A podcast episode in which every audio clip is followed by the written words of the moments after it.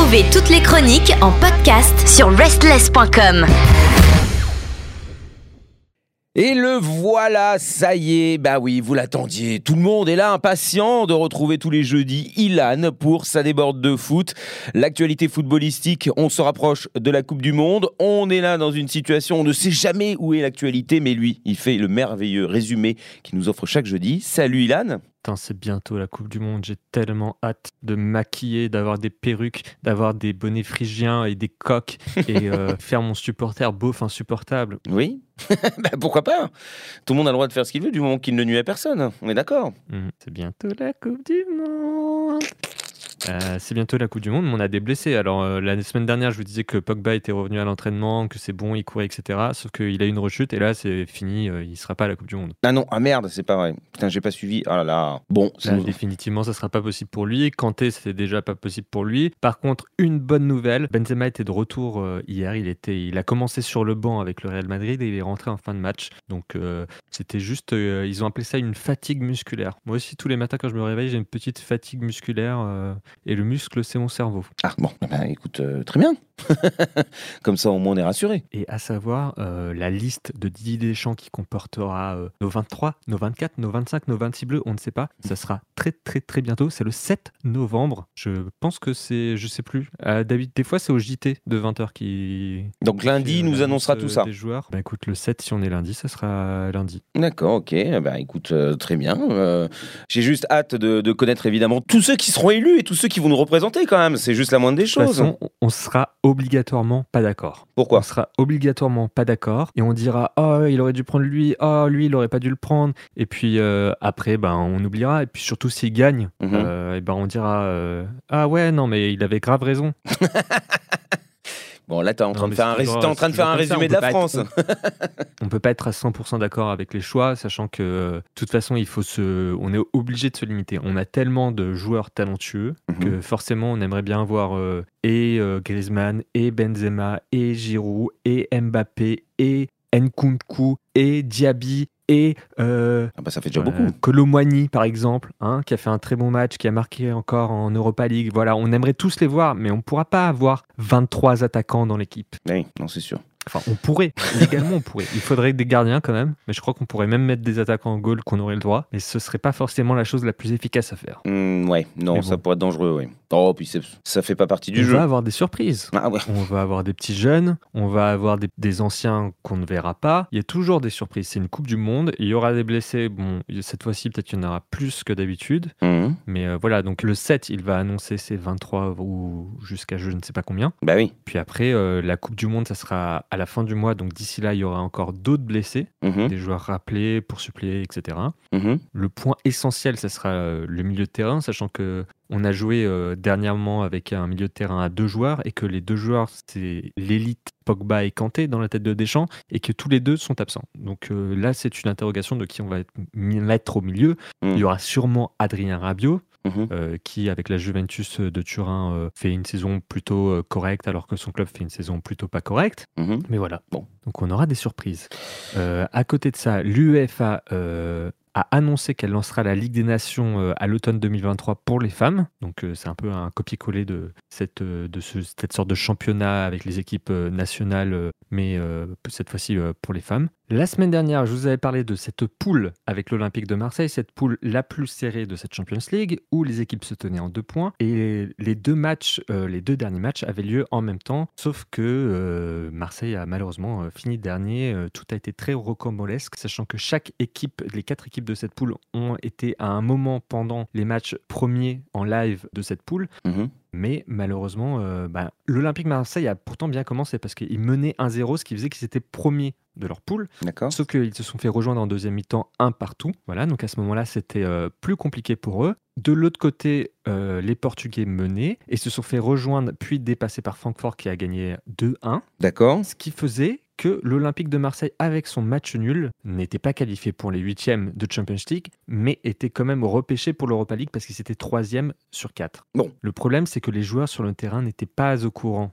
que ce simple match nul leur suffisait pour euh, avoir un peu euh, le prix de consolation, la troisième place. Mhm. Donc, qu'est-ce qu'ils ont fait? Ils se sont mis à tous attaquer. Ils Ouais. étaient 9 à attaquer, 1 à défendre, plus le gardien. Et à la 95e minute, ils ont fait une mauvaise passe et ils se sont pris un contre Non. Où Oh. malheureusement euh, il y avait trois attaquants de Tottenham contre un seul défenseur de Marseille et, le- et ils ont marqué un but sublime avec un poteau rentrant. Et là, euh, Marseille euh, finit dernier, Tottenham prend la première place et la victoire. Et euh, voilà, euh, tout est fini. Le problème euh, un peu politique dans tout ça, c'est que après le match, euh, l'entraîneur Igor Tudor a, a répondu en interview et il a dit qu'en fait il avait essayé d'avertir ses joueurs euh, qui étaient sur le terrain de la situation de l'autre match, mais qu'il y avait un tel brouhaha euh, dans euh, ce vélodrome euh, que les joueurs n'avaient pas entendu euh, cette information, qui s'est avérée être apparemment un mensonge. En fait, il les a avertis sur la dernière action, quand ils sont tous à attaquer à la 95e minute. Ah C'est là qu'il a essayé de les avertir. Aïe, aïe, Il fallait peut-être rester derrière parce qu'ils allaient se prendre une contre-attaque. Mais ça faisait déjà plusieurs minutes que l'autre match était terminé et que le résultat était connu. Et là, il les avait pas avertis, mais il les avait avertis pour une bonne raison. C'est parce qu'il voulait pas que son équipe euh, déjoue totalement et euh, arrête euh, de jouer, se contente de ce résultat. Donc là, ça s'avérait être une mauvaise stratégie. Donc tout le monde lui est tombé dessus. Ça aurait pu être très bien une bonne stratégie. Donc ça, c'était le match de Marseille. Et de l'autre côté, Paris a terminé deuxième de sa poule, alors que ça semblait euh, plutôt improbable. Euh, on rappelle que Paris Saint-Germain avait euh, le même nombre de points que l'équipe de Lisbonne, sauf qu'ils avaient 4 buts au goal average en plus. Oui. Donc si euh, Lisbonne et Paris, les deux gagnaient le match ou les deux faisaient match nul, Paris était devant, euh, sauf que le scénario euh, a été un peu contre Paris. Paris a gagné 2 à 1 de façon très chanceuse parce que Paris n'a pas du tout été dominant contre la Juventus qui a fait plutôt un bon match avec, sachant qu'ils avaient 10 joueurs blessés dans leur effectif et avec que 5 joueurs de, de chance sur le banc des remplaçants. Mhm. Et malgré ça, ils ont quand même fait un, un très bon match qu'ils auraient peut-être mérité de, de gagner ou de faire match nul. Mais Mbappé a fait un match, euh, une très très belle prestation. Il a marqué un but fantastique, il a délivré une passe décisive. Donc voilà, donc c'était plutôt euh, bien payé pour le Paris Saint-Germain, mais ça n'a pas été suffisant parce que de l'autre côté, les Lisboètes sont allés gagner à Haïfa. Euh, il me semble qu'ils ont gagné 6 à 1 et qu'ils ont marqué 4 buts dans les 25 dernières minutes. Oh là là là l'enfer. Donc, et, et là aussi, ils n'étaient pas au courant euh, sur le terrain. C'est euh, à la fin du match, euh, Paris Saint-Germain a gagné donc 2-1. Ils étaient euh, tous euh, contents. Euh, ils n'étaient pas au courant qu'ils s'étaient fait dépasser par Lisbonne euh, au classement. Oui, oui, oui. Et c'est surtout qu'en fait, ils se sont fait déplacer. euh, Il y a un nombre de critères pour être premier. Là, c'était le septième critère dans l'ordre parce que les deux équipes avaient le même nombre de points. Mhm. Euh, les deux équipes avaient le même euh, goal average. Les deux équipes avaient fait un partout à domicile et à l'extérieur l'un contre l'autre. Et ce qui les a différenciés, c'est le septième critère, c'est le nombre de buts marqués à l'extérieur en tout. Et comme euh, Lisbonne est allé gagner à Haïfa euh, par une très large victoire Oui. ce dernier match-là, où ils ont marqué les 4 buts dans les 25 dernières minutes, ils sont passés devant. Alors que le, le PSG avait gagné, eux, euh, 7-2 contre Haïfa, mais c'était à domicile. Ouais, d'accord. Donc les points, ne- les buts ne, ne valaient pas autant. Oh et c'est surtout après, il y a eu cette, euh, cette polémique euh, très, très. euh, Je ne sais pas, je sais pas comment la décrire sur Twitter. On, on s'est rappelé du, du match de la semaine dernière de, du Paris Saint-Germain qui a mis une tôle à domicile contre Haïfa euh, 7-2 et que l'arbitre n'a pas. Proposé de, de temps additionnel parce que le match était plié et qu'il y avait déjà un gros score. Et maintenant, les gens se disent euh, ouais, il aurait dû euh, laisser du temps additionnel et Paris en aurait marqué un de plus. Euh, sauf que c'est pas comme ça que ça se passe. Si Paris est derrière, c'est parce que Paris n'a, a fait une, une qualification de Champions League pas très bonne et qu'il n'a pas réussi à battre Lisbonne ni à l'aller ni au retour. C'est plutôt ça qu'il faut retenir. Mm. Plus que c'est parce qu'on nous a pas laissé gagner 8-2 et qu'on nous a laissé gagner que 7-2. Ah, on a toujours. C'est quand on, a- c'est quand on est énervé, on dit un peu n'importe quoi, c'est normal, tout le monde fait ça. Ben, on cherche un coupable. Bah oui, évidemment.